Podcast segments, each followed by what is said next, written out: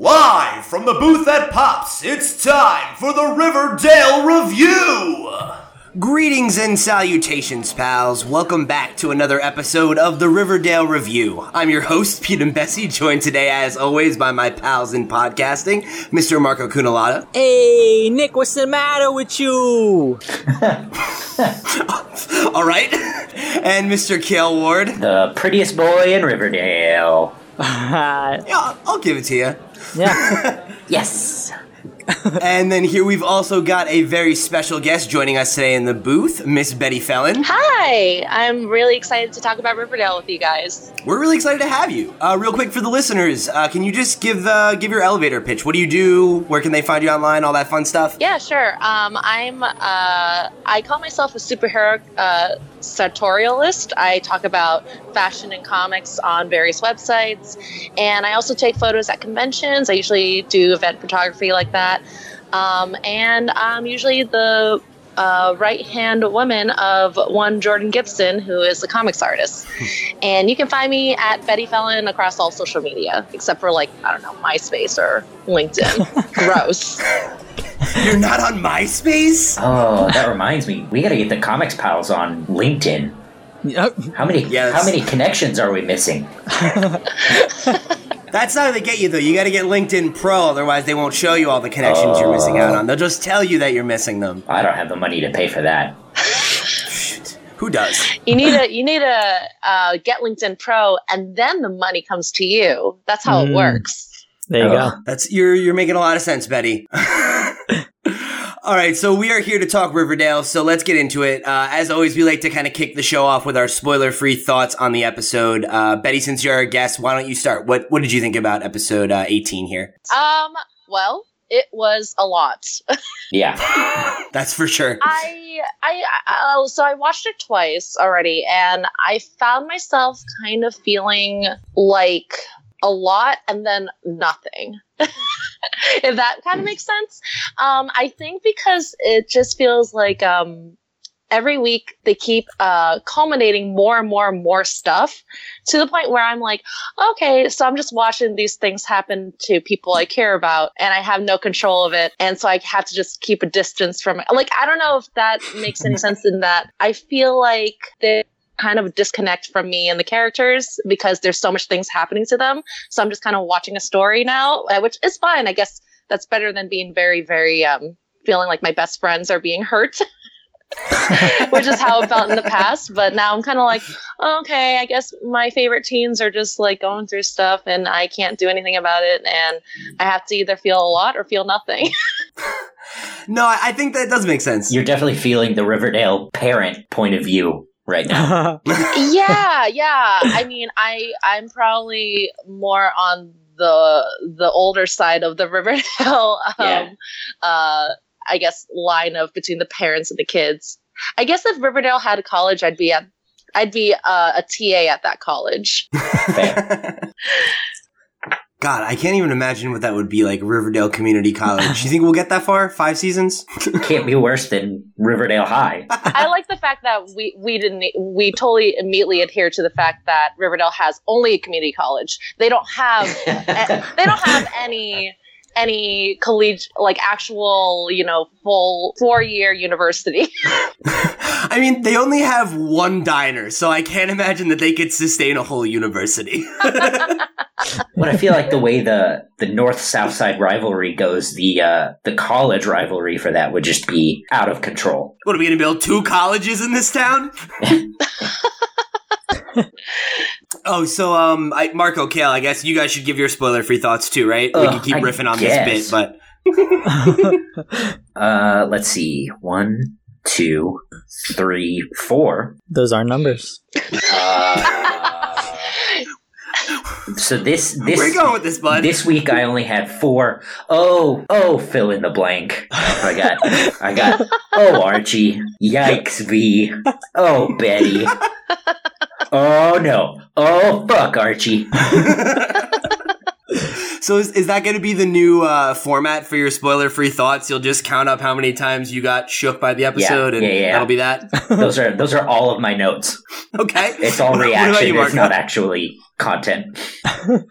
So for me, um, that that last half of uh, of the the entire episode, maybe every like other five minutes, I just like it was just I just I couldn't I couldn't hold it. I couldn't sustain it. It was amazing. I, I all for it. Those are my notes. Yeah, yeah, no, I, I have to agree with uh, with both you and Betty on this one. Where I, I kind of like, I, I'm loving this season. Don't get me wrong, but I definitely am starting to feel, I think, a little bit of like fatigue of Yeah. just like, oh my god, like I when I just when I feel like things can't escalate anymore, like there's gonna have to be some like payoff or like really huge resolve. Like it just keeps stacking on top of each other, and there's just more and more problems. Um, we did get like some resolution of some of the things that we've been talking about for weeks now. Um, but you know we'll get into that in the spoilerful discussion. But uh, yeah, no, I thought I thought this was a, a, a good episode all around. Definitely another strong one, and um, I've been really happy with the trajectory of this season overall. I wonder if they're leading up to, you know, the mid-season finale, like, you know,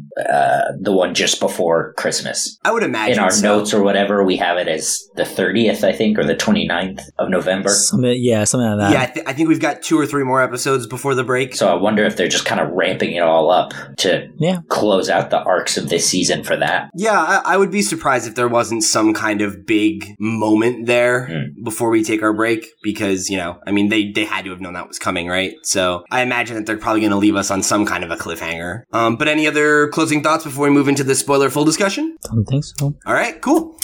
Um, so if you guys haven't checked out the episode yet, now's your chance to jump out before we spoil the whole thing for you. Um, unless you don't care about that kind of thing, in which case strap in.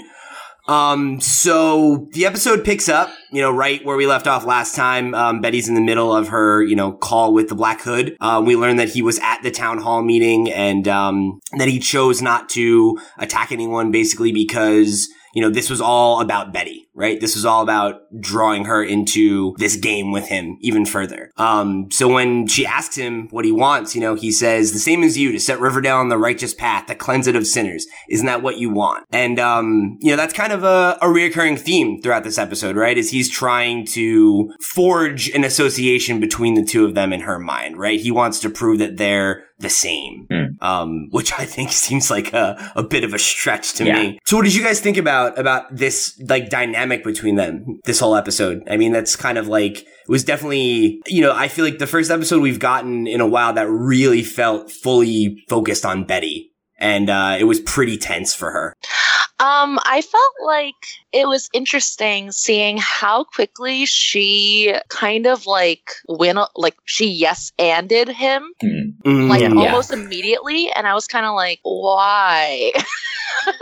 Yeah, she she didn't she didn't require like proof, you know, like I think in in in anything else, like when the the the killer says he's watching somebody, you know, the the victim would be like, "Okay, we'll prove it." yeah yeah and i i find i think it was like the second rewatch of this episode when i realized that she kind of spoke to him more than she spoke to uh veronica and jughead. Like like she she seems really really fixated on communicating with him. And i don't think it's necessarily her fault but i do feel like she felt kind of like a weird obligation to talk to these people uh, to this guy versus these some of the most important people in her life right now. And at the like i don't know like i feel like that kind of speaks more to maybe something having to do with like how she's feeling about these people. Like like i don't know i feel like it was kind of weird that she was so quick to just be like yeah okay i'll talk to this this creep you know like and then you know of course she t- she talks to archie about it but i'm kind of like oh like why like like i kept thinking about what i would do if i were betty i mean i am betty Yeah. but Yeah. if i if i were betty if i were betty cooper um and i i like when i watch it i think i think the reason why i felt kind of weird about this episode in that it was a lot and also nothing um was that the second time I watched it, I was like, I thought of every way I would have done everything differently from Betty, and I was like, what is she doing? and I don't know. I I think that it was just kind of fascinating seeing how quickly she was just like, you know, to just play his game of death. I guess you know. Yeah, I feel like the um, you know, we we we get from him right that like Polly's the the thing that she that he's holding over her, but I definitely had the same thought as you, where it was just kind of like no burden of proof. You know, it's like yeah, like I know I know that she's at the farm, and it's like okay, but I mean, I guess like I understand her not wanting to take that risk, but I don't know. I, I definitely kind of felt similarly to you on that. And her the, when she told Archie, like given the past few episodes, Archie's reaction to all of it was remarkably calm, right? Like he should have been just circling the wagons and just, you know, telling Reggie to round up the boys because yeah, I mean, it was. Uh, I, think that whole that, that whole scenario, um, I think is sort of was like the central theme that played throughout like the episode. Um, that like power and, and and an influence, and I think that was like something that um just like was permeated throughout the episode. So yeah, it was. I don't know. It was creepy. Like it was just it was just creepy. Yeah, definitely uh, doubling down on that horror vibe. Yeah. clarify something for me. So the the scene in the on the farm. So she puts on the Yeah. hood and he tells her to turn around hmm and look in the mirror, right? Yeah. So the monster was inside her all along. Is that the message we're supposed to take from that? And she heard a noise and got spooked, right? Yeah. yeah. Okay, all right. I don't know if I blinked and missed it or No, that was it. Yeah, I didn't catch anything else anyway. Okay. Um, but uh, we we touched briefly on um Archie, right? So I feel like um you know he and Betty kind of reconnect this episode for the first time in a while, and um I thought it was interesting when he gets that text from her about walking to school together. Like he seemed as surprised as I was. Like, oh yeah, like they're gonna interact again. oh, we're friends. Yeah, and, and that happens right after he's like, "Oh yeah, Dad, uh, I, I, I, I'm not doing, I'm not doing Red Circle anymore." Uh, and then he's like, "Oh, oh hey, oh, hey, my, my friend texted me. Okay, Yeah, I'm so I'm so over that whole vigilante thing. How does Fred Andrews let him walk out of the house anymore? Like, yeah, it, it's like one of those things where like I- we talked about this a bit last episode, right? Where uh, like I I really empathize with his position because it's like Archie went from being like oh all American teenager playing these sweet love songs at the you know school dance and playing on the high school football team, and then he's making freaking terrorist videos in their garage and like Total renegade. like I, he, you know, I feel like Fred's whole thing of just like, oh, you know, I'm really, I'm glad it's over and everything's cool. And I was just like, mm, like, you, you, really trust them after that? like, I give it a like, I'd still probably ground him for a couple weeks, you know? just to be safe. uh, I don't know. I, uh, I, I definitely like to see. I'd like to see Archie get back. Like we made fun of him a lot in season one for how often he was playing guitar, but I, I, I would love to see him get back to to writing his sappy little acoustic song. God, just pick up the guitar again. I, I actually forgot that he was a musician. I, I was like, oh yeah, like what did, what did Archie do last season? I was like, oh yeah, his biggest problem was that he wanted to play guitar and play football also. yeah. and and and have sex with Miss Grundy. But like th- those were his biggest trials and tribulations. I know, gross. but but I was like, oh, those are his biggest issues. And I'm like, oh, I guess they are like, oh, Archie doesn't have like have any actual problems. They were like. Let's shoot his dad and have him start like a half naked vigilante team. honestly. It's the American dream. At least it feels like he's actually at the center of the plot this time, you know? Yeah, Like, yeah. You know, like uh, the show by Archie Comics would feature Archie. you would think. Who knew? Um, but you know, anyway, so they're they're kind of brought back together this episode after there's been some distance between them, and um, you know, Betty confesses about the call because you know she says she believes it won't be suspicious for them to be walking to school together because they're best friends, and he wasn't called out on the Hood's list, right? And um, you know, Archie has this line where he says, "I'm not letting you go through this alone," and my mind immediately went to Cale's ongoing theory of uh, upcoming Archie Betty Yo, um, yo, yo, yo. I wrote something down. affair. I wrote something. Oh, the affair. No, not about the affair. Uh, what?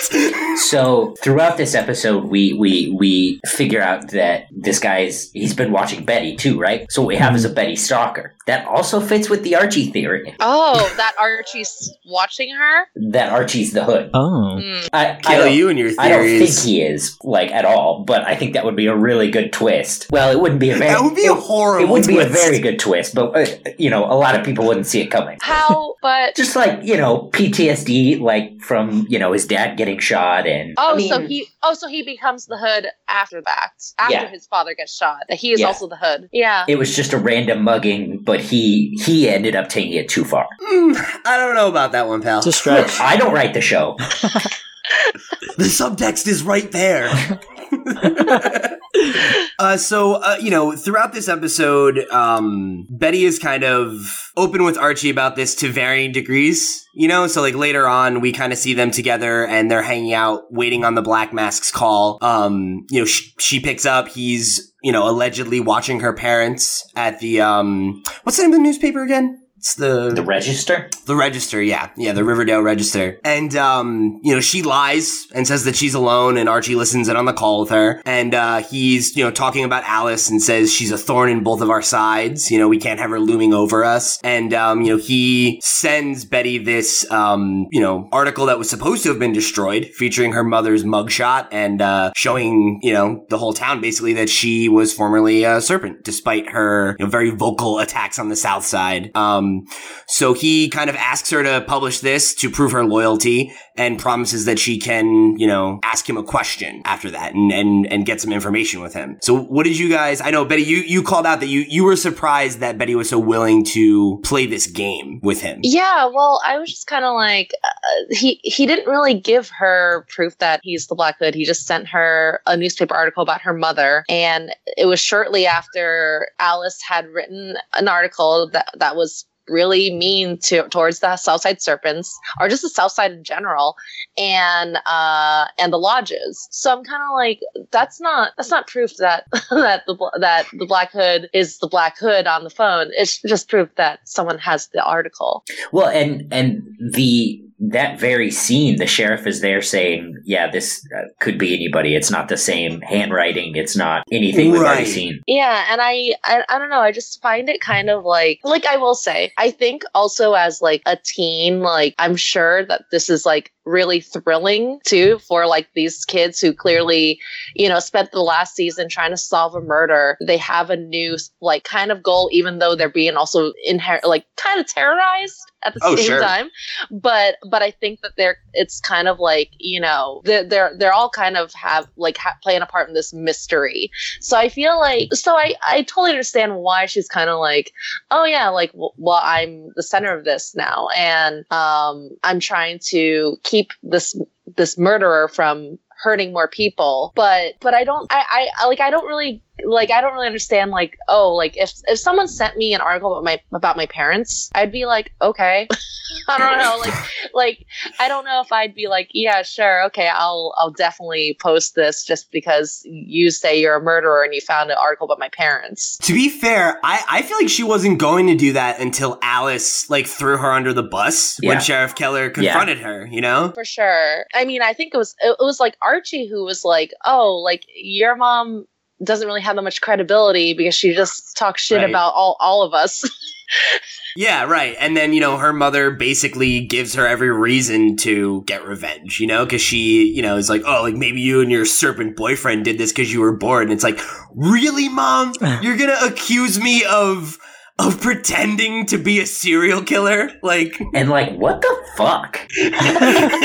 it's like that's not cool. Especially like if you really think that, maybe don't say it in front of the cop. You yeah, know, like yeah. I, I think it was kind of a weird thing for her to just blurt out in response to like, oh, the, the letter came back and it wasn't a match. And, and and then for her to be like, oh, maybe it was you and your your shitty boyfriend, and I, I like I feel like I, I would be so uh, like yeah maybe maybe I was pretending to be a murderer that hurt my friend's father and like all like you know like that's a really shitty thing to do. But I know that you guys don't like Alice. I like Alice. I look, I I think Alice is a fantastic character. Yeah, Okay. I I love to hate Alice. Like she's a great antagonist. Don't get me yeah, wrong. I mean, look, we uh, we can all agree that we don't want her to be related to us, but yeah. but I but I think that she is she's so fascinating to me, and Yeah, I yeah. I I just think that she's like there's gonna be something that happens like at the end of the season that I know that everyone's just gonna be like like I don't know. There's certain moments in the in season one where I was like, oh, I really really don't like Alice. She feels very manipulative and abusive, which you know she is to an extent, but also there seems to be so many layers to her that I'm like,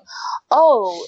She's like a bad bitch, and I love it. Oh, you yeah. know, There's no question about that. Like, she's a badass and she owns it. And uh, we'll talk more about that later. But um, the thing that uh, one of the things that you said actually um, spurred a thought in me. I actually have a theory that maybe the letter that she got was fake. hmm oh, Huh. I think that she might have. Um, think it's a copy, like either a copycat or someone who's trying to target Betty and manipulate her because they know that she is so susceptible to this stuff. And Sure. I have, I have a theory about who it is, but So I, I I think that the the person talking to her might actually be the Black Hood, and I wonder if the letter that Alice got is the fake, and that Alice doctored it so that she could write the story attacking the South Side. oh, I didn't even think about that. That makes sense. because it's it, it gives her an easy scapegoat, right? Like she's Mhm. pushing this narrative of like this guy's obviously from the South Side because look who he's attacking, right? Yeah. And I feel like I feel like that was the smoking gun that allowed her to start that campaign. And if one of them's fake, and we have at least some proof in the fact that there's somebody on this, you know, the other line of this phone directing Betty and knowing about what's going on. If this person isn't the killer, they sure know a lot about what the killer's doing, you know, and they're doing a good job of faking it. And that's not impossible, but I feel like for me, like the Occam's razor solution seems to be that like, well, maybe Alice lied. Yeah, I mean, I mean that maybe that's why she blurted that out about Betty and Yeah. Yeah, you know, like saying, "Oh, maybe you herself. did this." Yeah, yeah. Um, well, I feel like the first letter. You remember, like how she was going to publish the first letter, and then they were like, "Uh, I think it was Hal who was like, no, no, no, don't do that." And she was like, "I already did. It's the blue and gold," and um, everyone was trying to decipher it. I wonder, like, I so I thought about that after this episode because I have a big feeling that it's Betty's dad Oh yeah. That's what Cale's been saying. totally think it's Betty's dad. And I'd say I didn't come out th- with that myself. Jordan was one who was catching on because he was like, that guy is so fucking obsessed with Polly. Yeah. and it's so upsetting to just watch it. Like when he had that one scene in season one where he was just like watching old videos of Polly, like it was like kind of like a murderer mm. thing, you know? Like it felt like um, one of those kind of like obsessive like things that's not healthy. And I'm kind of like, he's kind of been MIA um, in this season. And then when he does show up, it's kind of at really opportune moments. He's very yeah. He like like especially when Alice uh, and he are like yelling at Betty. He just kind of stands there and he's kind of like you know bumbling Hal Cooper. Yeah, and Uh, Betty, you listen to your mother. Yeah, he he's kind of like having the guise of a coward, or just like, oh yeah, your your mother, your, yeah, your mother's a pain, so I'll just let her do it. And um, Yeah. but it totally feels like it feels like like I don't know, like I feel like so, it's totally someone who is related to Betty, but I feel like it's probably Hal, especially because like later on in the in this episode, and we'll probably bring it up later, but he says kind of like something at the lodge event, and I'm kind of like, oh, that interaction went way differently than I thought it would because Yeah. I thought that he wasn't friends with the lodges. Yeah. Uh, yeah, I thought that too. And there was another thing that made me think of it was when she talks to the hood and he brings up her mother. Um, Yeah. she she goes, my dad, my and my father's there too, and he goes, I know, I'm watching them. Yeah. And I was like, or or are you him? Like, Yep. that was the first time I really thought that that might be legit. Who was phone? Like I don't know. and like I also feel like um you know we pointed this out last episode he's the only character that we know that fits the description, you know, of being a like a you know a somewhat stocky um 40 something white dude, you know? Yeah. Um, and he knows every single thing that Betty knows because they confiscated her diary. Mm-hmm. Oh my god, I Huh. forgot about that. So, so he, so, so he knows all the details about like Miss Grundy and all that stuff, you know. So, Oh yeah. But Betty, you're putting all the pins together. I don't- This is crazy. I don't, I don't know. I don't necessarily know about the diary, but like Al- Alice was like the person leading the charge about that. I don't. I don't think it's unreasonable that he would know because of that. oh yeah, for sure. Because like Alice was just like, I mean, Alice is the one who kind of uh, leads the Crusades, and then he's kind of like, Yeah. oh yeah, I got, I have the information also now, you know. Um, and I helped. um, and that actually takes us to one of the other questions that um, Betty gets to ask the hood, right? She says, The face under the hood, would I recognize it? And he says yes. Yeah. So that confirms our theory that this is someone who's close to her and Yeah, because initially, like, I mean, I know that um, it's a little spoilery, but like, um, you know, they they already said that, um, like on the Riverdale news announcements, whatever, they already said confirmed that Betty's brother's going to be on the show. So, Right. like, initially, I was kind of like, is it her brother? Or someone like like that taking revenge over the fact that he was like adopted or something, and um, then and then and then when when he, she's asked if she would recognize the person and he said yes and i was like okay no it's almost definitely her dad. That that does sort of fit our alternate theory of it being someone we don't know or haven't seen yet. Though may- who knows? Maybe it's someone that like maybe they meant like figuratively like oh like you would recognize me because i'm i'm related to you even if you don't Mhm. know me kind of like that i guess but Yeah, or or maybe he was even playing into the thing he said of like, oh, right, like put on the mask, turn around, right? And it's like maybe he was setting her up for that later, you know? I don't know. Yeah, that was that was a weird. I th- th- that the whole sequence was really weird. But I guess uh, like going to an abandoned house and you know, don't you don't, you don't like just just don't. Just like maybe no, Betty. Yeah, like, like I- like up until that point too, he didn't he didn't let her know that um Archie that he knew that Archie knew about her telling him about all the Black Hood correspondences. So I feel like she at that point she would have told Archie and said, "Hey, I got to go to this abandoned house. Will you come with Boy, me?" I, I would have. Man, even right? Like you, like you would think, like, oh wait, this would be our chance to get him. yeah, yeah. Especially like like you know Archie, he would be like, "Oh, I'm gonna fuck him up," you know. Oh my god, yeah, like there were so many scenes in this episode that were just like, hey, the red circle's over, but Archie's still ready to whoop ass. yeah like well like the, the first time he walks like when he walks her to school he's like what he's watching us right now and he's like looking around like yeah. he, like he looks like ready to charge at whoever looks suspicious Yeah, and there was like that scene where where she texts him and says that okay, I'm ready to publish a story, and he's just sitting there pumping iron, right? And I was like, oh boy, like he's he's fucking ready to go. yeah he has to be careful though that's his guitar playing arm he might he might fuck it up Yeah. Well, he didn't seem to care too much about that when he was literally fucking punching ice in season one. So maybe maybe this is why he's taking a break from guitar because maybe maybe he's maybe he's like no i gotta take a break because like i'm, I'm still a little sore but i gotta i gotta also lift weights and be buff still gotta get gotta get that forearm strength back. yeah he's got to prepare for his next fan service scene too. You know. yeah where he saves another girl yeah. Or just you know walks around with his shirt off and he's like wet or glistening because that's a thing that happens at least once every few episodes. oh hell yeah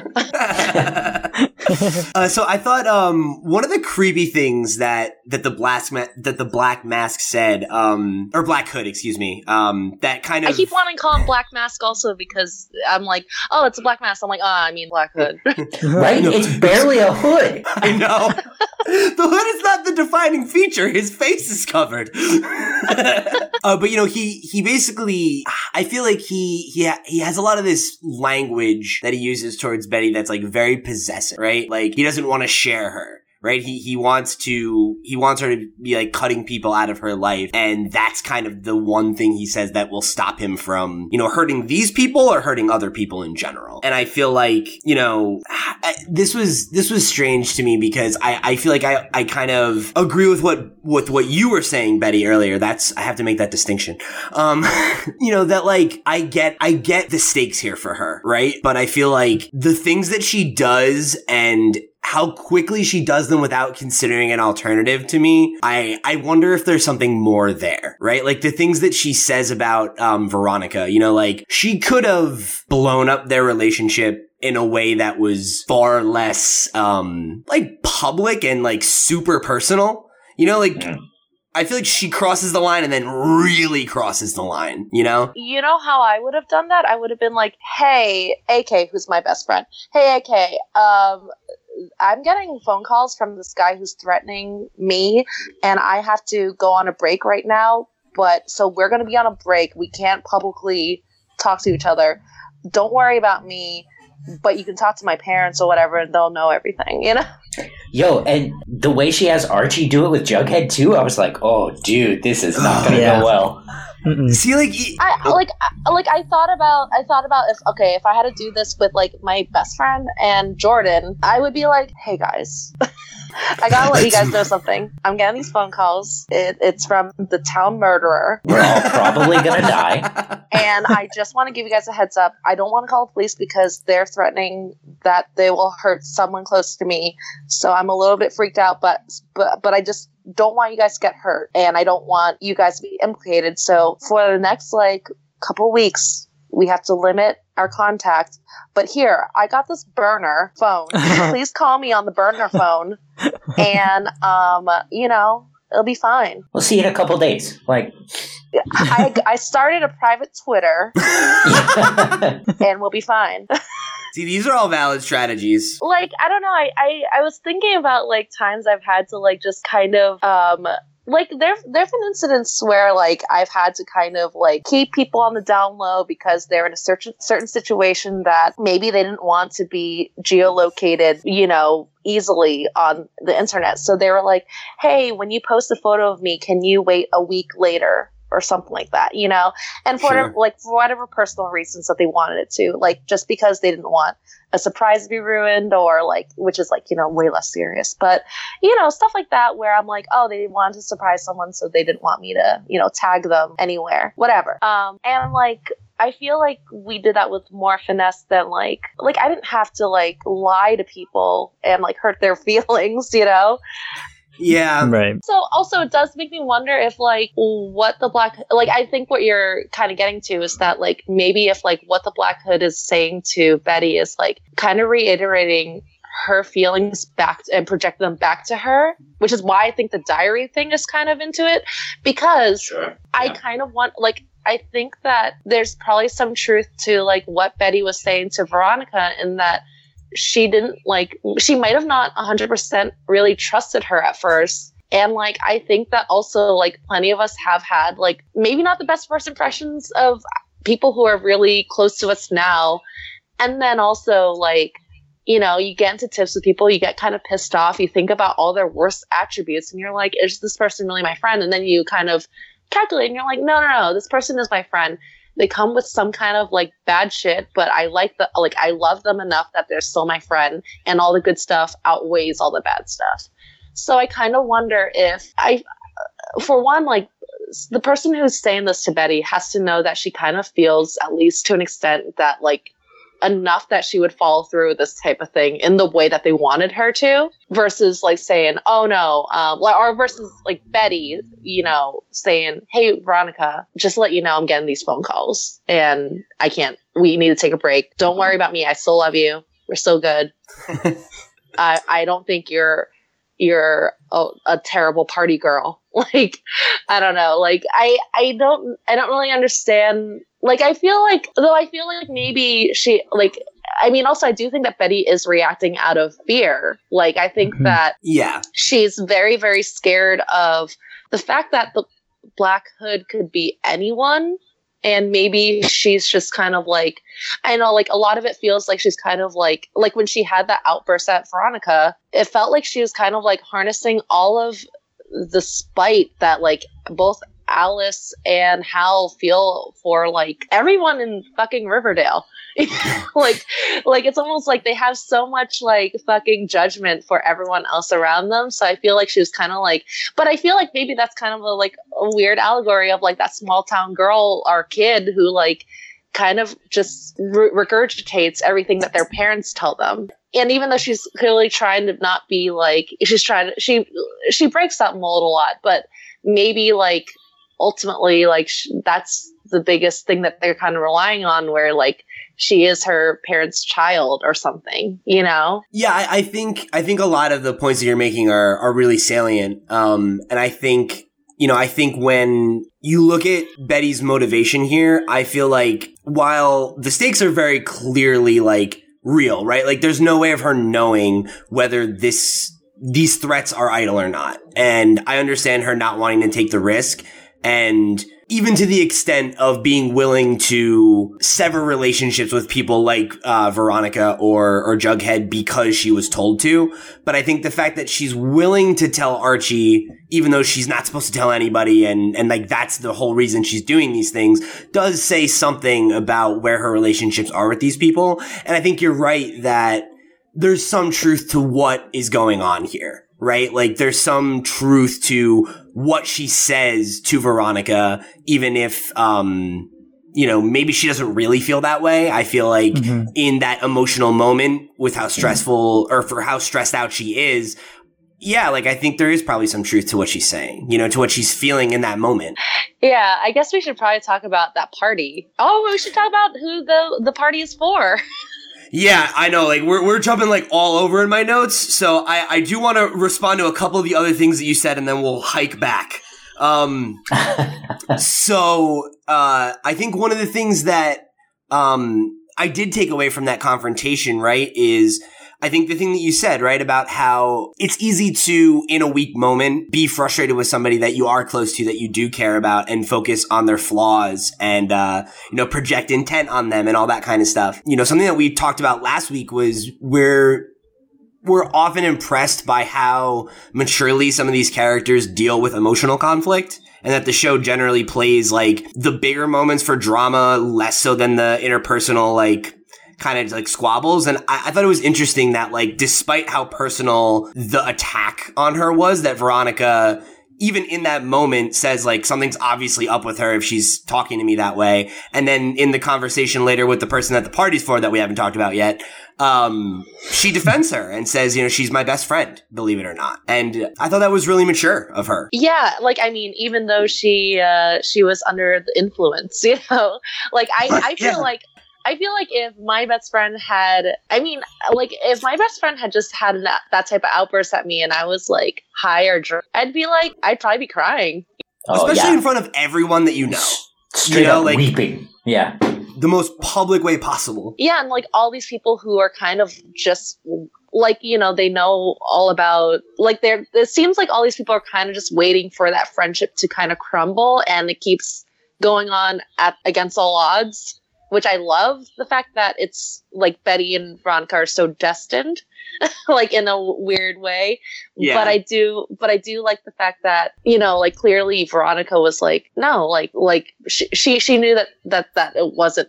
Like she, she could she could kind of pick up that there's something else going on. Right. Yeah. Yeah. Like I mean, I think that maybe Betty was kind of banking on that that everyone would know that it wasn't for real but yeah or or at the very least veronica would yeah yeah and i feel, I feel like i guess in a way it's kind of like a big test of trust and it's kind of like weirdly romantic in a weird way to be like oh no i, I know that this person will know that i'm fine or, or, or that I don't mean this. Not fine. She's not fine right now. But but I feel like um I feel like it's kind of a weird like it, it was interesting seeing how veronica acted in that instance and following the, those moments versus how betty was just like so racked with like you know uh, upset and and misery over the fact that she had to hurt these people like deliberately. Yeah, absolutely.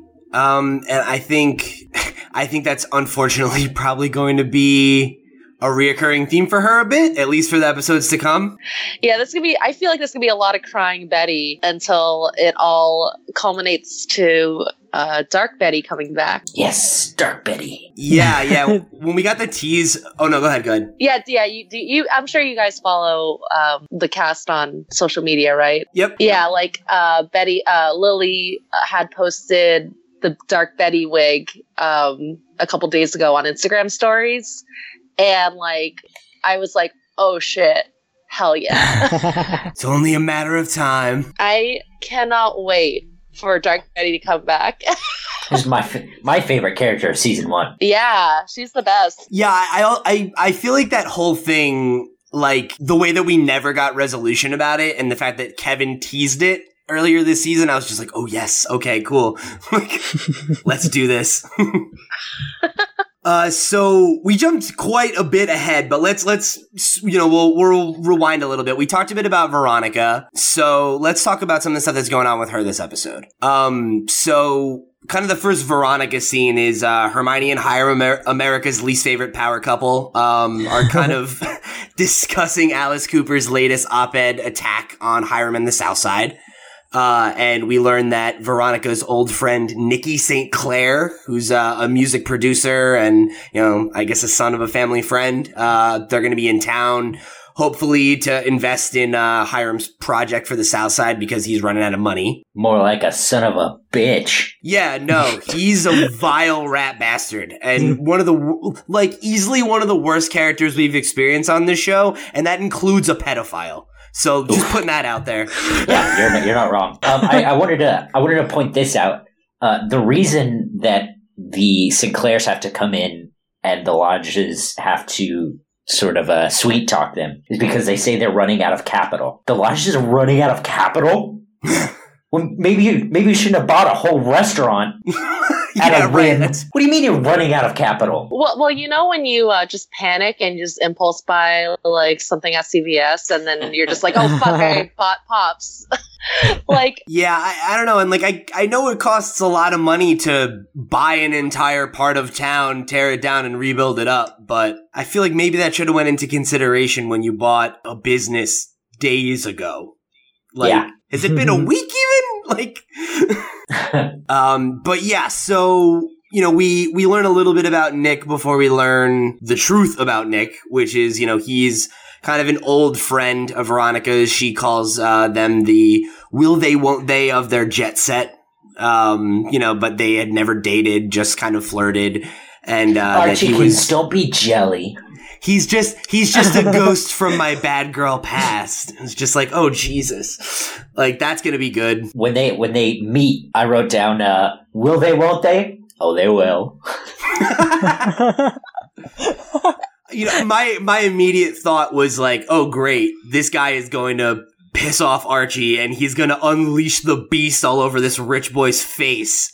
Which- Uh, you know, obviously there was friction between them the whole episode, you know, like when they first meet, you know, Archie's literally just like giving him the side eye the entire time. Um, Nick's being, uh, you know, a snobbish rich kid. He's, you know, pulling out drugs. He's making fun of them. And, you know, Veronica kind of plays along with it and seems to be like playing that role that, you know, we knew her in when we first met her. Um, which, you know, we know is that she's, you know, supposed to be helping her parents kind of seal this deal, which I thought was gross. yeah, You know, I, like- I, I, I, I was just like, so I, I have to watch Riverdale a day later, um, because we don't have like, we only have internet TV. So, um, but I saw like people talking about like, you know, trigger warnings and stuff, and I was like, oh, I feel like an assault is supposed to happen on the show. And then when he showed up, I was like, oh, there he is. There's the guy. that's a that's a fuck boy if I've ever seen yeah, one. I was like, I was like, oh yeah, I feel like he's gonna date rape everyone, and I'm like, oh yeah, he he looks like it, and I like I immediately was, yeah, he's giving me really bad vibes.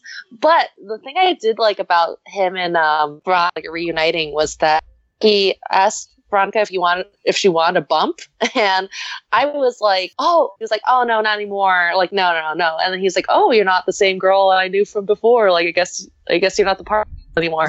and I remember kind of being like shocked, and I, I was like, whoa, like this is kind of my viewpoint of Veronica because in Riverdale for you know as long as we've been attached to Riverdale, so I've been kind of like, oh, that, like I feel that is how I would react if I found out that my friend who had never drugs around me started doing drugs, or, or like someone had said, hmm. remember that time you you did coke, or remember that time you did acid, and I would have been like, oh, what? yeah. I, as someone who's had that moment in real life, I had like a very, I was like, like Yeah. what? Like Yeah. no. My baby. Yeah, I was- like, oh no, I'm really worried about you guys. And then I was like, oh no, you guys went to like a club, like like in the first season with Yeah. fake IDs. So clearly you guys were like drinking all night and stuff. So it's fine. But also, oh, I'm just worried about you guys. it's like you are children. Yeah, and, and I, I yeah, I I loved how much Archie was just like, fuck this guy. I fucking hate him. I really don't fucking like him. Mhm. I, I'll put up with this because he's like Veronica's friend or whatever. But I feel like almost everyone's been in that situation where they had to meet like their partner's friend and their friend is not great and they're just like oh Yeah. like when is when is the point to like at what point do i get to tell my partner that their friend sucks you know yeah. Yeah. And but then you know i think she was kind of making it clear like oh yeah like um or actually i think it was like nick who kept making it more clear like oh you know i, I you, you you promised daddy dearest that like you would show me around and show me a good time and i'm kind of like ew like why would you fucking brag about that Mhm. you know in front Yeah. of it just felt like it just felt so fucking gross and and I think for Archie, he was kind of like helpless because he wanted to help Veronica out, but he knew that I think everyone, or at least he and Veronica knew that like they had to appease this like shitty shit boy. Yeah. Yeah, and he was. It, th- there was just like that that moment where he's sort of sitting on the chair and he's like like like this, and every like, every other thing that he did, he was like, hmm. It's like, all right, give me a sec. He's like, give me a sec, and it's like, mm, mm, no. He's just, Oh yeah, like I mean, every like again, I I feel like actually, you know, one of you point point this out, but I totally think that this whole episode is about power dynamics and. And Yeah. peop- like power dynamics, like pulled from people's pasts and how it kind of like um, plays a role in your present life. And like for Veronica, it was the presence of Nick in her life again. And like he even like he he clearly was trying to like alpha over Archie and he like you know went Yeah. straight to her bed to like lie down in it and it was like kind of fucked up like yep. Yeah, and then he makes that comment of like, "Oh, should we go to the bedroom and like leave the like you know?" it was it was a lot of uh it was a lot of alphaing over her own boyfriend and kind of seeing like how far he could push the line and i was like whoa like archie like you've been waiting to unleash like like like your fury over someone and you're not doing it to the one guy who should get fucking like his ass handed to him and Oh my god. yeah, right? It's like no like I- get why he didn't do it, right? Because like you said, he was trying to like be a good boyfriend and support Veronica, but it's like, man, if there was anybody to unleash your like fucking pent up teenage aggression on right now, it's this fuck boy. Like, oh my god. like I like I don't know like I feel like I feel like uh, though this type of incident always happens where someone like I feel like I've been in a couple situations where I've like you know me and my friends will encounter someone who's who kind of sucks and like needs needs to be told. And for whatever reason none of us like confronts the person but then there'll be like some other person who does a very minor offense and we're all like ah we'll attack that person. And i'm kind of like i think maybe we were all so scared to attack the one big person so instead we attack the smaller person. Mm-hmm. so i feel like maybe he just kind of like was like oh it'll be fine it'll be fine it'll be fine. And then you know he it wasn't him who who dealt with him which we'll talk about later Oh my god, yeah, Uh, best scene of the can I- episode. Should we should we just get into it? I mean, Yeah. Um, well, th- there's a little, there's a little bit more. I think just like the preamble Okay. there, right? Okay, like of okay. the whole interaction between him and Veronica at their little after party. You know, oh, like sure, sure, sure, sure, sure. that's where we really see the horns come out, right? Like I feel like we, I already had that impression of him. Like as soon as we meet him, is that he is a scumbag. You know, Yeah. And Can, You can know, I say when though, yeah, it- n- not not representative of a New Yorker. Uh, that's it. he felt he felt like a reject from Gossip Girl who Yes. didn't pass audition, Yeah, or Yeah. he felt like like it felt or felt like Riverdale's version of Gossip Girl, and that guy shows up and is like, oh yeah, okay, yeah, he's well, he's so suave and cool. Like to me, it feels like almost like if you went back to New York, he's like a fucking loser, you know? yeah, a hundred percent. Oh yeah, he's he's the guy. He's the guy at the country club that nobody talks to. yeah, to. like he's he's kind of more like um like one of those rich weird kids like not a rich cool kid but Mhm, one of those mhm. like weird rich kids who has a lot of euro trash clothes and and and and just like says all this shit and kind of walks around as if he's like the god of the place but he's not talking to anyone and you're Yeah. kind of like who the fuck is that guy he's gross you know like, oh yeah. My shoe, my shoes were imported from Italy. Uh, so you know he, like you pointed out earlier, Betty, right? Like he points out on multiple occasions that like you know her father expects her to give him a good time, right? And then he puts that in like the most plain terms he can while he's pushing himself on her, and then like calls her a flirt and a tease and all this shit, you know, before she finally slaps him in the face and gets out of that situation. That was like the most cathartic moment for me. for Oh, real It's yeah. like good. Like seriously, somebody smack this fucking guy. Um, and you know that was like I don't know. That was a moment that like I remember again feeling like very, very just like uncomfortable. Of just like oh no, like my fr- like again it was that moment of just like feeling like this had happened to somebody that I know. You know, of just like oh yeah like i i think i think everything about like his party too like it felt like i felt like i wanted like i felt like i wanted to like warn all these people like don't invite him like i know it's his party but don't invite him. He's Don't go, don't go to that kid's party. and then like the fact that he even like opened his coat was like i have jingle jangle i was kind of like oh yeah of course he fucking does. Yeah. like like this fucking this fucking guy is really like I don't know like everything about him just felt so fucking uh fake and phony and and infuriating because it's like it's that type of fucking guy who always like who who will have the best advantages in life you know? And I'm kind of like oh I hate that guy. I hate that guy so much.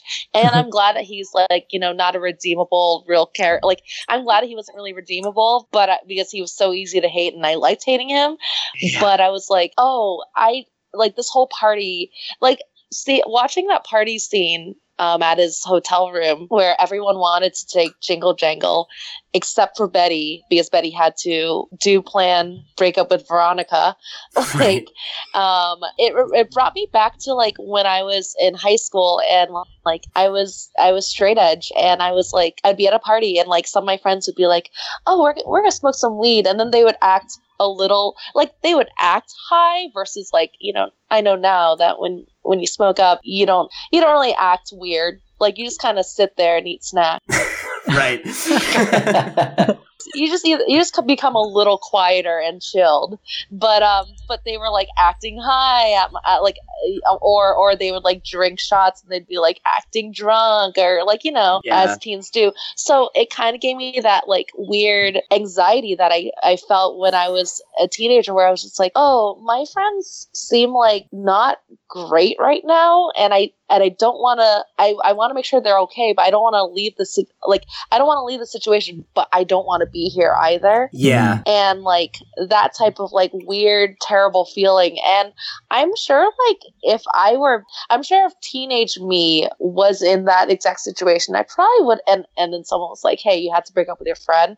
I probably would have like pulled out a lot of real things i would have been feeling at the moment and been like hey yeah i hate all of this. And i hate the fact that your shitty friend brought drugs here. Yeah, yeah, and like that that was the thing that I thought was really interesting about her like attack on Veronica was that was like the thing that reinforced what you had said earlier, Betty, which was that all the things she calls her out for in like the first half of the conversation are like legit criticisms of the way she's behaving this episode, and then she takes it one step further and is just like, and I never trusted you, and you're just this this, you know, rich liar who's only friends with us because of circumstance. And it was just like, whoa, like. Yeah, like it felt it felt a little too it, it just hit a little harder than I expected her to. Very close to home. Yeah, and I was kind of like, "Oh no, why would you say that?" It also it also wouldn't surprise me if uh, it was one of those moments where they had talked about it before. Like, you know, okay, if I ever say this, it means help. oh, you know what? I could totally see Betty kind of putting in the safety, you know? Yeah, yeah, yeah. Uh, so we, we already kind of teased around this story, but let's take it into the whole Lodge's banquet thing, what ends up happening with Nick. Um, so, you know, we get to the banquet and, uh, there's a few interesting interactions between some of the adults. You know, uh, Hermione tries to get Fred involved, which is the first time I feel like we've seen them talk in quite some time, definitely since he was shot. Yeah. And it seems like, you know, she's kind of playing him, I think, trying to leverage his status in the community. Um, like Hiram had said that they should earlier in the season. Um, and, uh, you know, I think we teased this a little bit earlier, but like, can we just talk about Alice's entrance for a second? Cause Oh, fuck man. yeah. like, I don't even like Alice and that shit was fierce. Like, In comes Alice with this Beyonce ass outfit. like, oh, she's like, what, gotta be in like her mid 40s and she's wearing like hot pants and stuff. And I was just like, damn, Alice, like, own it. what Alice Cooper is wearing is a plunge neck, orange snakeskin printed romper with a cape back, and she has a gold scale belt and a gold snake choker. And she is totally coming in, being like, Yeah, I'm the queen snake.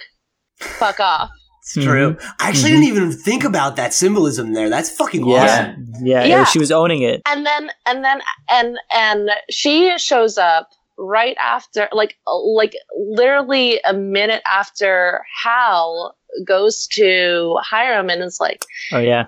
yeah so uh hey like and they first of all they greet each other way more amicably than i thought they would because i thought that they mm-hmm. weren't they didn't trust the lodges Right. and especially since their paper is the one that constantly talks shit about the lodges. Yeah. So then, and then he was like, "Oh, I'm sorry that Alice can't be here. I'm just covering this event alone. You know, she's kind of recovering over the mugshot. You know." And then Alice up, and Hal's about something as she's walking toward him, and she's like, "Shove it." and I'm like, and you know, there's and it's funny because the rest of the event they're still standing together and clearly doing their job um, to report on the event. But I think it's so funny that you know, clearly there's it's very clear there's like some kind of schism between them that that that leads to my theory being more and more right. And I feel like that was, um, you know, there was a division between them in the first season too. And like, I don't really feel like that was ever fully resolved. I mean, like she threw a brick through their newspaper um, office. So Right. I like I like I don't know if I would turn to murder, but like but like if any of my loved ones just like showed up at my like house and just threw a brick through the window, I'd be like, what the fuck? like I'd be like, we we have to talk about this now, or I'm not talking to you for a little while because we're not friends right now.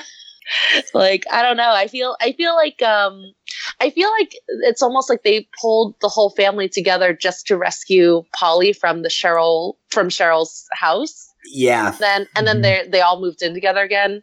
But also the thing that I thought was kind of weird that like I mean I think that Hal has just shown a lot of sketchy behaviors throughout the whole like season 1 and season 2. And especially like the fact that he like was sneaking around in the house and shit. You know, like he or he was just br- like he was in the Cooper household even though he wasn't supposed to be. Right. I remember we like heavily suspected he was like going to be either the murderer or severely involved in the murder in the first season because we Mhm. thought he was so shady. Yeah. So, and that, yeah. I mean, uh, that could be the misdirect for this season too. Uh, Just yeah, to, right? you know, Like, oh, you just thought he was creepy. It's true. Uh, so to take it back to the Nick stuff before we wrap up this thread, um, you know, so yeah, I know we- it feels like we've been talking about it for a while, but um, you know, he and Veronica reconnect at this banquet, and he apologizes. He claims he's been in and out of rehab. I, you know, she forgives him because she knows how important this deal is for her parents, right? And I, I you, you know what? Like, and I will say, I think that that is a kind of a narrative that isn't really shown too often in, in like real life stories and also in like uh, fictional stories where like so if someone did something bad they're they're kind of always bad mm, i uh, so i did that for like a l- small moment be like oh you know like this person's kind of owning up to it and apologizing and Mhm. kind of you know but then i was kind of like uh, i feel like this is going to go the opposite way though For yeah, Yeah, for a half second, it, it really felt like it was gonna do the you know the thing we mentioned, where it's like, okay, yeah, this is being handled fairly maturely. He apologized. It's cool. Yeah, and and I feel like I don't like maybe maybe Riverdale isn't the best place to kind of show that like you know people change and can grow um, beyond like past offenses or whatever. But but I was kind of like, oh, maybe maybe they're kind of going this direction. I'll, and then I'll, then Cheryl shows up, and I was like, oh fuck, right. Yeah. Like he Yeah. immediately sets his sights on her, Mhm. right? yeah, like everything about like I don't know. Then I was like, oh, this is gonna go the worst way, and I can only hope that something good happens out out of this, and it did. I was Yeah. uh so I, I was so I was watching it with my with my brother and um in that moment where like Nick apologized, I'm like, hey, I'm like, see Andre, he, he's not too he's not too bad and then like it pans over to uh to Cheryl and he's like, nah, much. I was like, He's like, I'm in college. I know what these guys look like. yeah, yeah. He- he lives it right now. so, you know, I, I hate to transition from a laugh into what happens, but, you know, he drugs her, you know, it, with the full intention to date rape her, right? Like, that's. like like not not to say uh, not to downplay the seriousness of the situation but it is a, it is pretty absurd that he has the roofie ready to go right there and he grabs the drink from the server and puts the pill right there like with the server, the server was right there. yeah Yeah, and like, no one caught this? and, and and it was it was broad daylight and i was kind of like wow what but also like you know no one's looking for that so i get it but i was kind of like oh, dude like what the fuck are you doing like yeah. like your parents are right there like i don't like i don't know just it like but again you know people are predators in the weirdest situations and every situation so you know Yeah, I, I feel like it kind of spoke to where I feel like his character's coming from in this like position of like this dude with power and privilege, you know, and that like he he's not afraid. You know, he's clearly done this before. And especially like since uh, like a like a beat before this you know he, cheryl shows up he gets veronica's apology and that's pretty much what any any man who has to feel bad for a split second and oh it's so hard that you feel a little bad about a thing you did the, all they want from you is you, you to be like it's okay Yeah, I don't even think he feels bad. I think he just wants to get the apology, so he's okay. I'm I'm off. You know, I'm yeah for sure and and i feel like that's uh and then and then she she is clearly um she's clearly roofied as the event gets later and while josie and the pussycats perform with yeah. veronica and they perform um a song from rent do you guys like rent I, I'm not a huge rent guy. I I worked in a uh, an ice cream shop. It was my first job, but it was, it was a musical ice cream shop.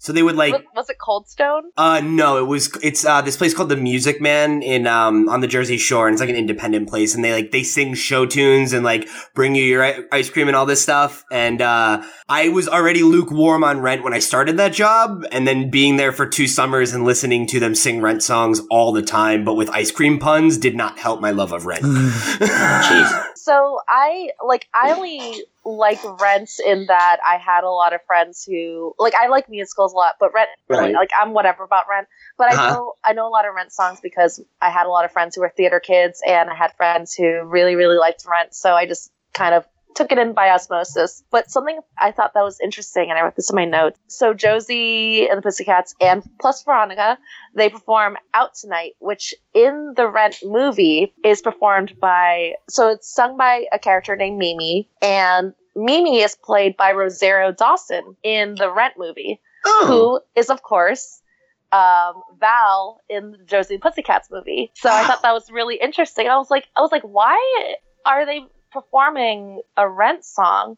And then I was like, I think Rosario Dawson plays this or sings this. And then I thought it was kind of like a weird kind of like um many like you know like I guess a couple degrees of Rosario Dawson um and and connecting it back to Josie. So I thought that was kind of an interesting choice. That's a fun six degrees of Rosario Dawson. Yeah. I think it's way more interesting than Kevin Bacon, so yeah, I would agree with that.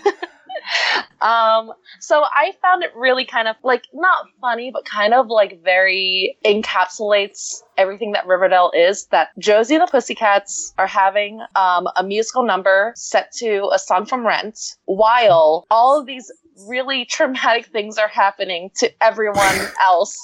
Yeah. and i was like yep that's it. That's the show Right, yeah. And like even like Jughead points that out all the time, right? It's like the shining veneer of what Riverdale is supposed to be to both like, you know, the viewer who has their traditional view of what Archie is and also to the people living in the town of Riverdale, right? Like it's supposed to be all American small town, but there's there's some darkness here. Yeah, and and I feel like maybe like that. I mean, clearly the the lodge investments or whatever that has you know a lot of not the cleanest intentions happening around there, and they're performing there to try to like you know lighten the mood and you know get people to invest in this this endeavor, and then um, and then while that's happening, Veronica's home friend is trying to rape Cheryl. And it's really and it was it was really jarring because like while they're performing, both like Veronica notices Cheryl getting whisked away.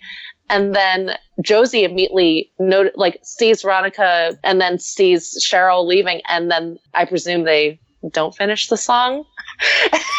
and Yeah, I guess.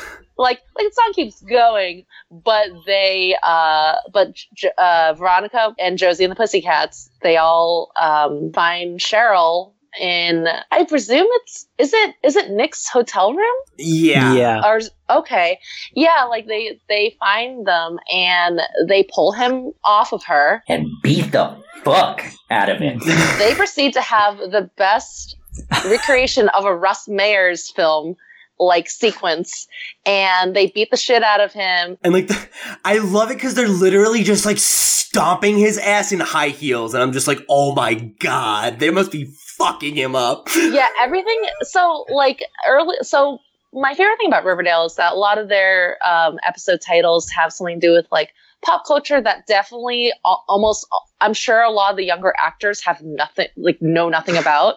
Right. So when they had the Faster Pussycat Kill Kill uh, episode last season, when Veronica first joined Josie and the Pussycats, hmm. I was like, "Oh my god, that's so cool!" They like did a reference to that movie and stuff like that, and it has nothing really to do with this episode, but that's really cool. And then I'm like, "Oh, they're having that moment now." In this episode, when Veronica is back with the Josie and the Pussycats, and I'm like, that's sick. like, I thought that was so amazing. Yeah, it's really it's really interesting the way that just man those pussycats are there. It doesn't matter. They're there for anybody. They're there for Betty when she was doing the the Pop's thing, and Josie was like, "Listen, my mom is gonna kill me," but Betty was like, "I know." Sorry, I need this to happen. And Josie was like, Well, all right. Yeah, I, I kind of like that they're always up for um they're the other girls of Riverdale. Like I think that that's pretty cool. Um but yeah, so they I, I like the fact that the girls save Cheryl versus Archie saving Cheryl Yeah. again. Yeah. like like I think that that speaks like I mean not that you can't have that you know um heroic male moment but I do think that there's something to be said about a bunch of women who just save uh, another woman from getting assaulted. And especially in this episode where like you know you kind of see you know one of the best like you know like the the quintessential quintessential friendship of Archie comics kind of crumble at the hands of a man telling telling one of them to end the friendship. In turn then you see all these girls showing up for to protect one other girl. And then even Mm. Betty shows up later to to you know make to to make sure Cheryl's okay too. Like the the friendship still prevails. Yeah. Yeah, and I think Yeah. that's kind of like I feel like that's such a strong message um, of just of just the fact that like you know more than just a love triangle. It's just it's Riverdale is goes beyond that, and I and I think that it, it's really great that they get to explore that and kind of see all these other relationships that make Archie that, that that kind of fill out why Archie Comics is like you know so beloved for decades and and kind of brings it more. Yeah, yeah, I absolutely agree. I think that's well said. Um, so let's let's rewind a bit because we've been kind of talking around what's been going on with Jughead uh, this this episode because he also got a lot of development here. Um, So much happened in this episode.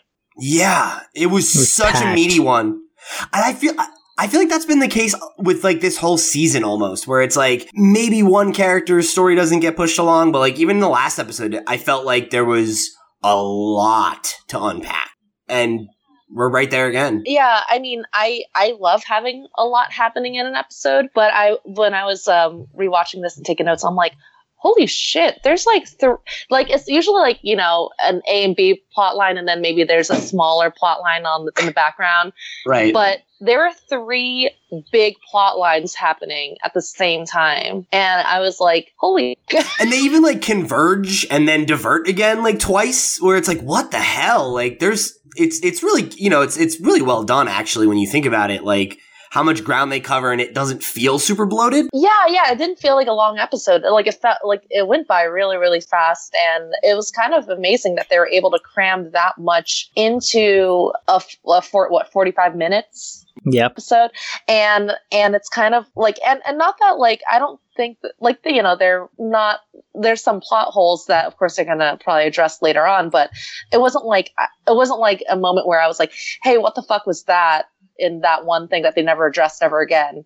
It like it felt like three very meaty storylines um, that were happening and that intersected at certain points, but didn't really, but seemed like they're all kind of so separate. But maybe that's it was kind of the maybe like because it was a Betty storyline, a Veronica storyline, and a Jughead storyline, and maybe it was kind of showing that even though they have all three of them have very big things going on, none of them know what each other is, what's happening to each other. And I feel like that's kind of like maybe the biggest indicator of the fact that the Black Hood is the most powerful and Betty is really vulnerable right now because she does she has no idea what her boyfriend's going through right now. yeah yeah I, I think i think this episode does a lot of like catching the characters up with one another too you know like especially like we pointed out between archie and betty but um even with jughead and betty you know and like i think the we finally saw what's been a theme this whole season so far of like jughead trying to keep his two lives separate um kind of the water finally spilling over right like uh i did want to point out that um, there was something in this episode that I wanted to uh, give a correction from last week, which was that Marco was actually right about what happened with Dilton, in that he was the one who pulled out the knife and he stabbed himself. I was wondering about that too because I remembered like I, I rewatched that scene specifically because I was like yeah. I was like Dilton is like folding a knife why and then Right. and then and then I got confused when he was in the car and uh, Archie was driving to the hospital and he was like oh don't tell my mom that the serpents got me but I was kind of like oh that's kind of weird because like I thought that he had stabbed himself so I thought he would have wanted you know anyway yeah it was it, that was weird Yeah, so my thought was maybe that was to purposely get the serpents in trouble, Yeah. you know, and, yeah. and cast cast some uh, responsibility on them there. Which you know we find out that they end up getting taken into the police station, so now they're planning to make uh, a fucking pipe bomb, and um, you know, had- no- they had actual plans drawn out on actual pieces of paper on school grounds and they Yeah. had them laid out like as if they're building like some kind of fucking school project but they have that. They have they didn't have it on their phones. They weren't googling how to make a pipe bomb. They were drawing how to make a pipe bomb and i was like what the fuck Yeah, it was like they got the plans from the one guy's cousin who was like in the army or whatever, and I was like, why would he give you this? Have fun, Also, kids. actually- Actually, quick side note um, about Dilton. I think he's totally playing Archie completely. like I think I think he's kind of utilizing Archie as like his pawn because he's so fucking like buff and full of full of rage, and I think that he's totally like back to like power dynamics. I think he's totally Hmm. playing Archie, and I think that that the knife thing was totally part of that. Like him him saying that he got stabbed. What do you think his angle is? I think. Well, I mean, clearly he's he seems a little nihilistic. He seems like kind of a survivalist in kind of a weird, kind of off the grid kind of way. Yeah. I Yeah. think that he's probably aiming for I like I don't like maybe just to like watch Riverdale kind of like crumble. Hmm. But anyway, I don't know. It was just something that I thought of and I was like I was like, holy shit, like Dilton is totally playing him. But I feel like that's probably gonna play out later on when inevitably like Archie the gun will come back Hmm. somehow. But anyway, yeah, I think I thought it was so insane that they had a pipe bomb plan and how like Sweet Pea was like, yeah, no, we got to retaliate. Yeah, right. I love how he's like, he's like, you think blowing up a building is gonna make things better? And it's like, if it can't get worse, and he's like, yeah, they can. It's like, yeah, no, like, don't commit an act of domestic terrorism, maybe. Yeah, it, it was it was really fascinating watching um the serp like the serpents. I like I love the serpents in that they are aesthetically pleasing to me, but Yeah. they also feel like like if I knew them in real life, I'd probably be like, what the fuck are you guys doing? terrifying. Yeah. yeah like um and and that's that's pretty much and basically jughead saying hey no you shouldn't blow up anyone sweet that that prompts sweet pea to be like uh, who like do you stand with us or not? Are you a serpent? Are you, are you not? And i'm kind of like no you, you like you don't just because someone doesn't want to bomb a part of the town doesn't mean that they ha- don't have an allegiance to you but then that leads to Jughead starting his initiation process of being a serpent. Right, yeah, and you know, he he has a conversation, you know, well Sweet Pea I think says to him, you know, you can't be half serpent, right? And he ends up having a conversation with Toni where she says it's like, you know, your dad tried to keep the peace and like avoid bloodshed, right? But now that he's gone, like people like Sweet Pea, idiots like Sweet Pea are the ones who are running the show and the only path forward they see is violence. And, you know, I think that was clearly the thing, you know, I think for a long time we've been kind of like wondering what was going to be the thing that pushed Jug over into this world fully. And I was surprised that this was it, you know, that it was like he's kind of going like full daredevil and he's going to try and change the hand from within, you know, like, Yeah. Well, also, like, I mean, you know, Toni really emphasizes the fact that when FP was not in jail, he's he was the only reason why the North and the South were kind of keeping their peace, even Right. though it was or more like they're kind of keeping to themselves. And um, and I feel like I, it's interesting how both Betty and Jughead were kind of doing things a little. Rec- they did a lot of reckless things for the sake of protecting the people closest to them because Jughead pretty much only did this to protect his Archie and, and his friends. But also maybe to kind of like I feel like also he does feel like there's some kind of like, you know, like legacy that he's kind of fulfilling of trying to fill in FP's spot while FP's in jail. Yeah, or at least some responsibility that, like, you know, if my dad was the only one who could do it, I can do it too. And if I don't, this is what's going to happen. Kind of interesting how both Betty and Jughead are seem like they're kind of being haunted by various things in their that are connected to them through their families. Yeah, like paying for the sins of their parents. Yeah, maybe that's gonna pan out later now that Alice is full serpent, you know? Like maybe that's what's going to make Betty maybe like she's gonna find out that Jughead's a serpent and she maybe that'll be the po- maybe Alice will be the point that will get Betty back to, back with Jughead because now that she's a serpent full blown. We'll see. Yeah. Um, so like you said, you know, we do see Jug go through his trials, right? You know, he shows up to their home base with the, the team colors on, as it were. And, um, you know, I think Sweet Pea kind of aptly sees through his motives. And, um, you know, we get the, you know, like, let's see if you survive the initiation, right? Like, you want to be a serpent. All right. Well, let's, let's see what that is. You know, it's interesting. I think like the tests that they have him complete seem to escalate from real small to real big pretty quickly. Uh, you know, the serpents show up and in the middle of the night with masks on and say he has to take guardianship of the beast, aka an adorable dog named Hot Dog. And I wrote Hot in my notes finally. in my notes, I was like, I was like, is this how you get into a gang? Because I think I want to join a gang. yeah, yeah. Free free dog? Hell yeah. Sounds great. Jughead's Jughead's character is finally complete now that Hot Dog is in the picture.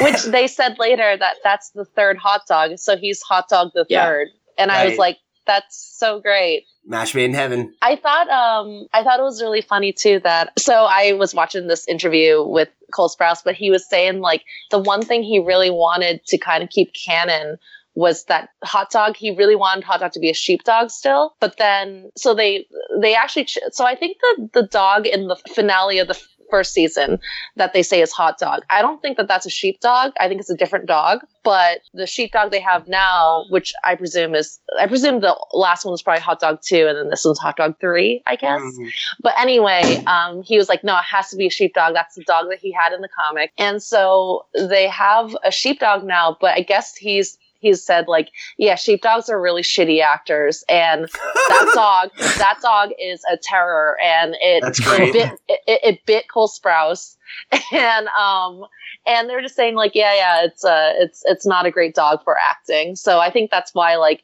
he's probably going to be in very limited scenes but i'm i'm kind of thrilled though the fact that he's aesthetically 100% jughead now that he has the dog Yeah. That's hilarious. He's like, no, we're going full method on this. I'm gonna get bit by that damn dog. yeah i thought it was just a, I, I thought it was a really cute little aspect i was like oh i like the fact that because i was kind of bummed when i first saw hot dog when hot dog first showed up and i was like it doesn't look like hot dog but then i was like oh my god that dog looks exactly like hot dog and i was so thrilled. Um, but yeah they show up in really really scary snake masks which i presume everyone gets those when you join the gang. Yeah, once once you pass the test, do you get your mask? yeah you get your mask you get the dog and you get uh, tattoos. This sounds like a dope group. yeah i mean i mean those are a lot of the benefits. And then also they will kill for you if you need them to. That's like a really great package deal like i don't know i feel i feel like i feel like um, serpents might be more reliable with fall through than like the red circle so Oh, that's for sure. yeah They've got history. but then so later on, um, we we see the beginning of the end for my beloved Bughead, right? Uh, you know, Toni is helping Bug or not Bug, Jesus Christ, um, Jug uh, study for his serpents final, and you know, he admits that his plan is to kind of like take over from within, right? And try to Mhm. sway the serpents away from um, being more destructive. So, you know, after, you know, proving he knows the law and everything, he has to do what we think is the last trial, but really isn't. Um, because they're like, oh, this is the last one, but not the real last one.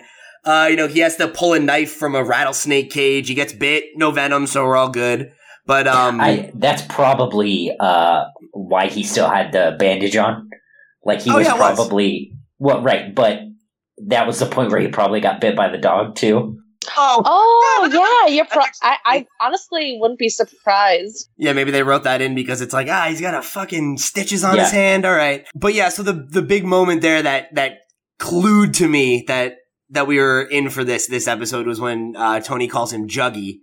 Which was Yeah. like, oh no, no, no, no, no, no. Um, I was I was all for it. you would be, you f- I was- unbelievable monster. I was all for it when when uh when they were there and like she was just like like like touching up on his arm with like fresh tat and she went for it. I was like, get it, girl. uh, are you guys all bughead shippers I am. Yeah. Yeah, I yeah, for was. sure. I was. I was.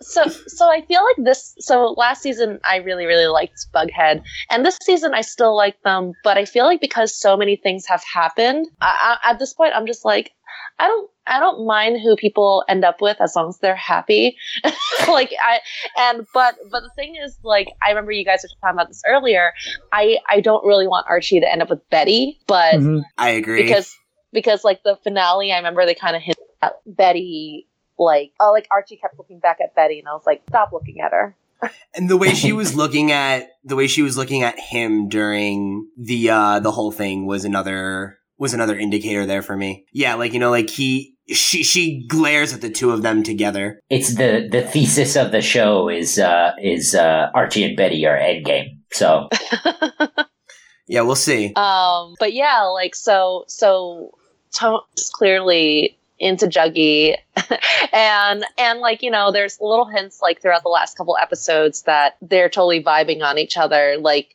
when Jughead ignores Betty's phone call and, and stuff like that. And also like they they clearly have a lot in common. And I kind of made this um allegory earlier, but did you did either any of you guys watch the OC? No. Okay, so actually, I think you guys would like the OC because there's a character who was the nerd, but he was like a hot nerd, and he um, he's played by Adam Brody. It was like his um, his his most famous role, and he plays like a comics nerd, and he starts dating like the hottest girl, and she basically dressed like at one point she dresses up like Wonder Woman to surprise him, and it's really cute.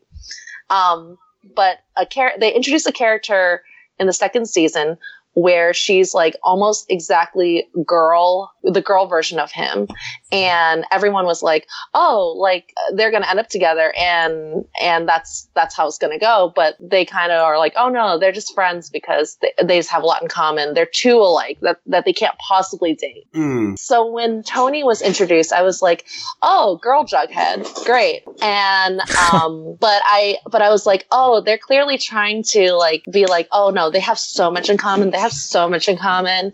They're totally gonna they're totally gonna get together." And and I was like worried about Betty and stuff, but then I was like. No, Betty's like kind of full, fully obsessed with the Black Hood right now. I feel like she has other stuff going on, and I feel like J- she does care about Jughead, but I do feel like the distance plus having this other, like a lot of these other factors, I'm not as worried about them breaking up, but I do think that they're gonna end up back together by the end of the season. I hope so. I hope. I really hope you're right. Um, so we're going. We're getting a little long in the tooth on this one. So I do want to wrap things up here, but um, I I do want to kind of call out uh the actual end of their relationship. Right. I mean, um, I think there's that beautiful moment at Pop's, right, where they they meet up and it's it's shot really really nicely, and um, you know. Jug has that line, "Oh, Betty Cooper, like you're a sight for sore eyes," and they have this this conversation that like I, in my notes, I, I wrote, it feels like a reunion, but it also feels like an ending. man, I, wrote, I wrote I wrote man, they look so tired. Both of them just look exhausted. Yeah, I mean, you know, they've been through hell. And, you know, I think, um, I, another thing I wrote in my, you know, uh, Jughead has this line, right, where he says, I wish, I wish we could just leave Riverdale somewhere where there's no north side or south side, no serpents or ghoulies. And Betty says, no crazy moms, no black uh, hoods. And, you know, I, I wrote, they have this real like Romeo and Juliet thing happening right now. And then she immediately says, yeah, we'd be like Romeo and Juliet, but we have a happy ending instead. um, and that was, I knew that was going to be it, you know? Yeah, like I mean that that felt like the actual breakup versus when Archie just blurts out whatever he's fucking feeling. It's actually interesting how there's a lot of parallels. Betty and Jughead have are basically going through weird initiation processes of proving that they can be trusted by these not the best people. Right. Veronica and Archie are kind of dealing with these incidences where they have a lot of feelings about the situations they're in, but they can't fully express them. And so instead they're doing it in different ways. So like Archie, I think that he is gen- he genuinely felt all that stuff that he said about like, oh, you know, like I don't like that you're joining the serpents and this Yeah. is actually really upsetting to me, but also it's going to be very upsetting to Betty and that's why she's breaking up with you. Mhm. Yeah. Yeah. Yeah, and I feel like that's like a huge um I mean, I, I I'm curious about how the next episode's going to be because they all seem so fragmented. Like I feel like a lot of uh, what the Black Hoods do is just kind of breaking up, like isolating everyone. Yeah, yeah. I think um, you know we saw that happen even with like Betty and Kevin, though that got resolved thankfully. Um, there it does seem like everybody in the group right now is at a point where they're kind of being pushed apart, and uh, I feel like with Archie. I feel like that conversation was going to go totally differently if Sweet Pea and company didn't show up, right? Like that was a sensitive conversation he was ready to have. And then he gets all this new information that Jughead hasn't been sharing with all of his, you know, North Side friends.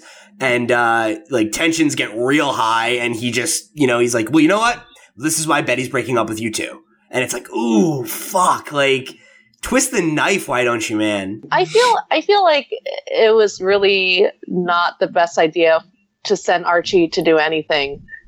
like I, I I feel like he was so equipped to do it though. Like if things had just gone like if he had been there 20 minutes earlier, like yeah, or or, or he could have just been like, "Hey, Jughead, we need to talk."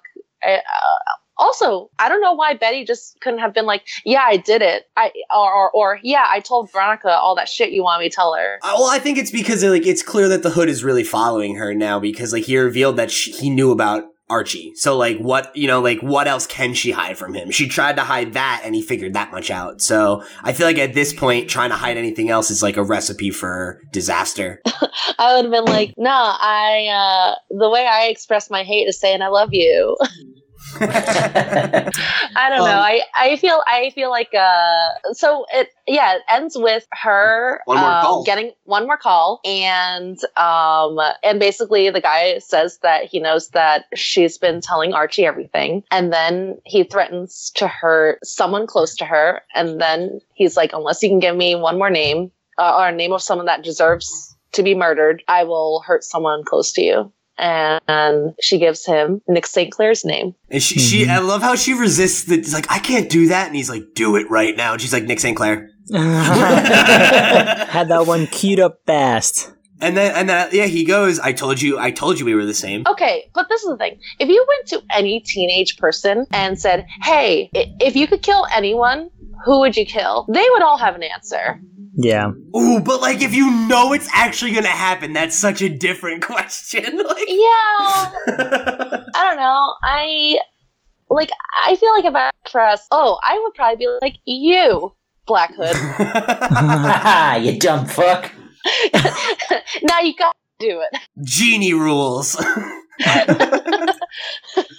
Perfect. yeah, all right. So um that's that's pretty much it. I mean like that's that's where we leave off on this episode. So we'll have to see where the chips fall next week on Riverdale. Um and we'll be here to walk you through it next week on the Riverdale review. So, uh, real quick before we go, uh, Betty, one more time, thank you so much for coming on. This was uh, a pleasure. I hope you had a good time.